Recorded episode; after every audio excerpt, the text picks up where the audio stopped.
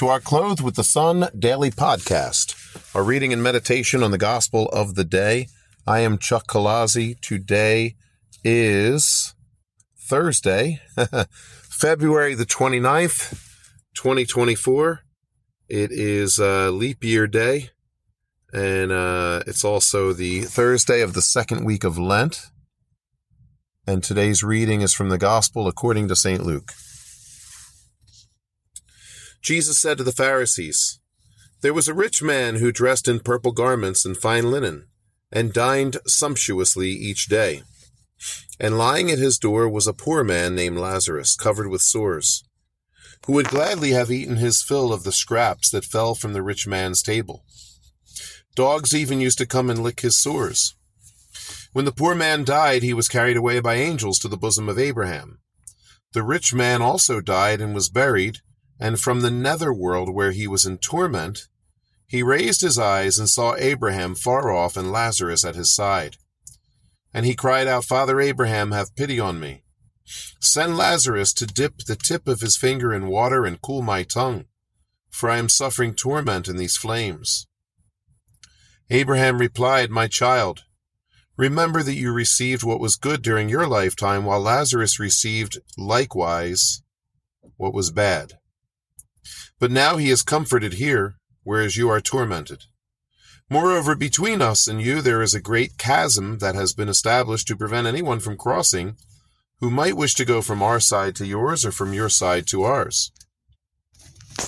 He then said, I beg you, Father, send him to my father's house, for I have five brothers, so that he may warn them, lest they too come to this place of torment. But Abraham replied, They have Moses and the prophets, let them listen to them. He said, Oh no, Father Abraham, but if someone from the dead goes to them, they will repent. Then Abraham said, If they will not listen to Moses and the prophets, neither will they be persuaded if someone should rise from the dead. Okay, so first of all, Jesus is so smart. I'm always saying this. he's brilliant. The way he tied this all together, and he's referring ultimately to his own resurrection. And look at how many people around us today live their lives as if they will never be judged, even though someone has risen from the dead. Our Lord, after dying for us to save us from hell, God Almighty died on a cross, and yet we ignore that. This man, the God man who died and was in the tomb three days, rose from the dead, and yet we ignore that he says, Well, what about Moses and the prophets? Well, if they don't acknowledge Jesus died on the cross for us and risen from the dead, they're not going to acknowledge Moses and the prophets. But anyway, that's that's a huge part of this reading. That's a huge part of the meaning of the reading. But I wanted today to talk a little bit about, and it's always just a topic of uh, conversation, a topic of reflection rich versus poor. You know, there's poor people that are not very nice, and there's rich people that are absolutely wonderful. But Jesus in this parable doesn't get into what kind of person Lazarus was or what kind of person uh, the rich man was. Rather, he uh, simply has one as rich and one as poor. One had comfort in his life, one had no comfort. Now, in other places, Jesus will say, it's very, very difficult for the rich to enter the kingdom of God. But here he's not saying that. He's just saying one went to heaven, one went to hell. And he's not directly saying it's because one was rich and one was poor. But it is kind of an indirect uh, statement here that Jesus is making. The rich man had everything he needed.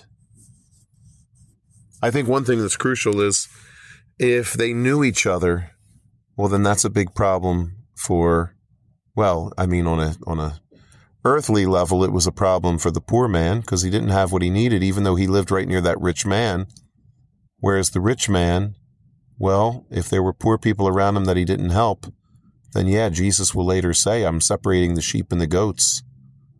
Those that fed me when I was hungry, they will go to heaven those that clothed me when I was naked, those who did not do such things for me, in my poor will go off to the eternal fi- fire. So I would like to just sum it up by saying this, and I think we all get this. It's easier to be saved when you're poor. It's harder to be saved when you're rich. See, we in our country today, in our society today, we and Christians today, we want to have it all. We want to have comfort in our lives and all the money that we need, and yet at the same time, we want to have just enough God that we can say we have Him, we can enjoy His presence, and we can go to heaven. But the reality is, very few people achieve that balance. And yeah, I mean, if I guess it's okay if there's a balance that we can seek where we, uh, you know, you have a comfortable life and you're still going to heaven. That's great. That's fantastic. Good for you. But it's almost like Jesus is saying, and I think he really is saying, well, and he says it in the parables, I mean, the uh, Beatitudes, such as the Beatitudes according to Luke Woe to those who are rich now. Woe to those who are comfortable now. Woe to those that have everything they need right now, because you will be wanting later. And blessed are they who are poor.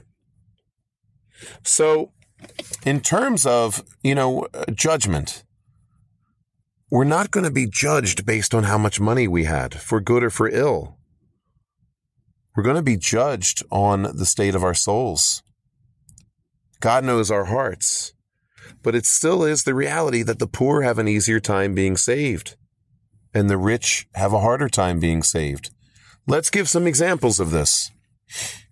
Wherever the church is poor, the church is more faithful. If you go to Haiti right now, I think it's the poorest country in the world. I think like 95% of the country is practicing Catholic. And when you go to one of their churches, they sing, they dance, they're there for hours. They wear their best clothing, even though they don't have much clothing. And it's absolutely a beautiful experience. You go to your typical American church right now. I know this is going to offend people, but isn't that the point of a lot of what Jesus does? It's not about offending people. It's about preaching the truth. American churches in the past 40 years have been built to look like circus tents. A lot of them have. The dignity is gone. The reverence is gone the more money we have, the uglier our churches are. The beautiful churches in our inner cities were built by poor immigrants, putting them together one brick at a time, and yet they're still magnificent. And do we worship in this country? The rich in our country, for the most part, do not worship. Football comes first. And you are absolutely crazy if you even suggest that it should be otherwise. How could I go to church? I have to tailgate. I have to get drunk at 10 o'clock on Sunday morning to get ready for the 4 o'clock Eagles football game. I mean, for me in my area, it's the Eagles.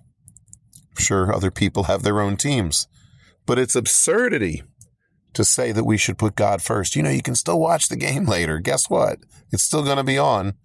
And it's family day. You can sit with your family, watch a game. There's no sin in that but we're called to put God first.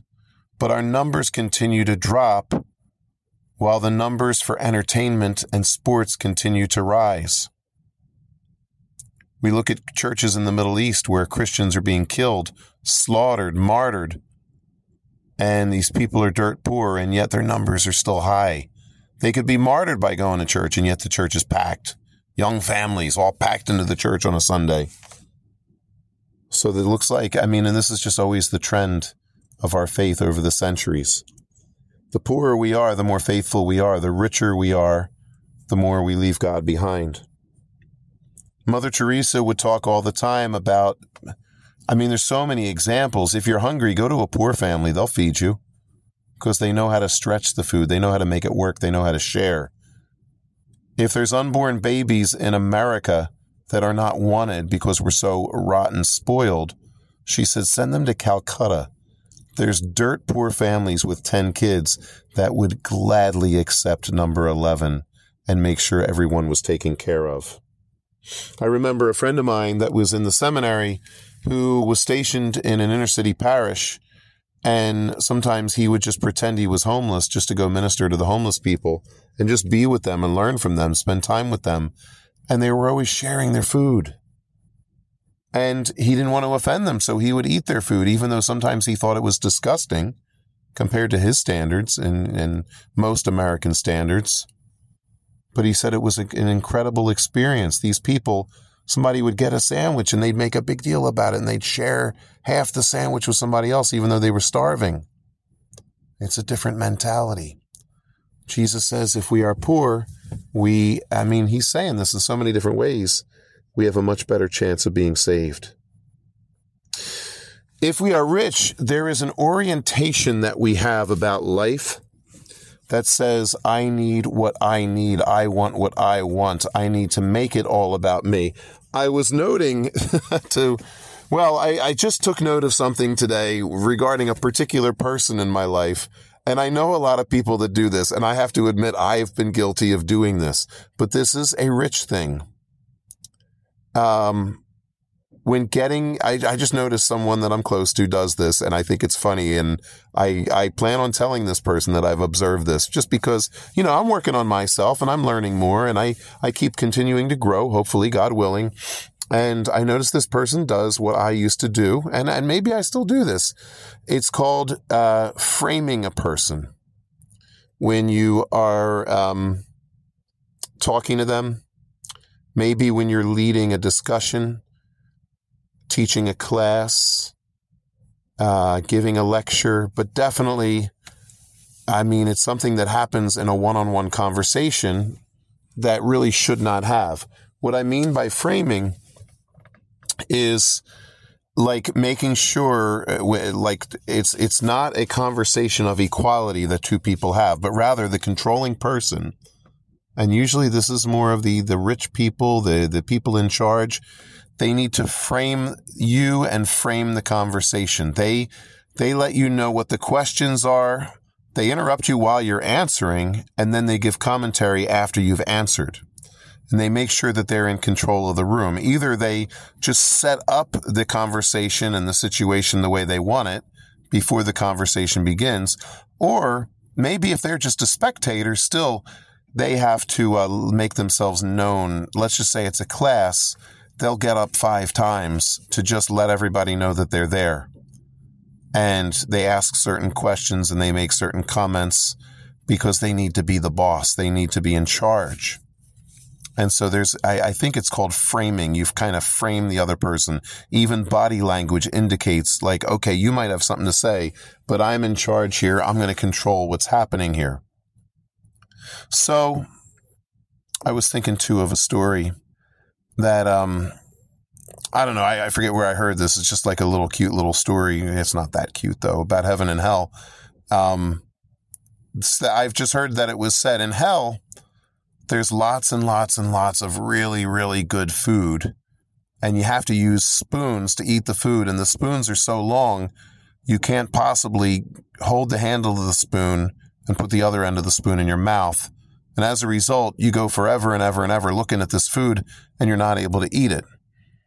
In heaven, it's the same thing. It's amazing food. Everybody gets a spoon. The spoons are really long. But in heaven, people know that the only way to eat this amazing food is you have to feed each other. And then it works. And then everybody can enjoy. So, once again, it gets back to this idea that when we have an attitude of sharing, when we have an attitude of humility, when we have an attitude of selflessness that often comes with the poor, then our hearts are better ready for judgment day and salvation. But when we don't have that because it's all about me and I need to get what I want and I need to have what I want and I need to build up my own wealth more and more and my own influence and attention and whatever it is that makes me feel happy and healthy and wealthy and secure, then um, that's just those kind of people. That kind of situation makes salvation that much harder. There's not going to be any sharing of food among those people. And uh, this is just something for us to take note of in our country today. We're so wealthy, we want more and more and more. I mean, just think about the basic things that we have. It's not enough to have one microwave or one refrigerator in your house. There have to be a couple spaced out around the building. It's not enough to have one air conditioner. Growing up, I remember not having any air conditioning, and then one or two units were put in certain walls, and we'd all get near them in the summertime. Now everybody's got to have central air. I mean, we can go on and on and on. The list is just endless. Jesus is saying it's easier for a camel to go through the eye of a needle than for a rich person to be saved. I had mentioned the other day, it's not just something impossible a seemingly ridiculous image, but it's also a reference to something kind of funny and very real for these people. There was a gate in the temple called the Eye of the Needle. And if you wanted to avoid the long lines at the main gate and all the people that had to be stopped because of all the different people at the gates and the inspections and everything, you would take your camel and your stuff and you'd go around to the Eye of the Needle. You'd have to unload your camel, bring your stuff through, and then still you'd have to squeeze that camel through that little gate. And the camel would make all kinds of embarrassing noises and you'd have to push from one side and pull from the other. And Jesus says this is what we look like trying to be saved when we're so caught up in our creature comforts that we neglect salvation, we neglect kindness and charity. So we ask the Lord through the intercession of Our Lady. Think about Our Lady. She has everything. She's the most wealthy person in the universe, and she always was. And yet on earth, they had nothing. There was no room for them in the inn. They lived in poverty. She never, I mean, they had enough. They, they trusted in providence and therefore they had what they needed. And it wasn't that they were trying to be poor. They just didn't go beyond what they needed. They had what they needed for a good, happy, healthy, holy life. And yet look what they had. She's the Immaculate Conception. Jesus is the God man, the Son of God. And they had endless amounts of happiness and joy, which is what we're called to if we're able to be like those camels. Let everything go. Do whatever it takes. Make the embarrassing noises we need to make in order to uh, to get through those pearly gates. Anyway, have a great day. God bless you.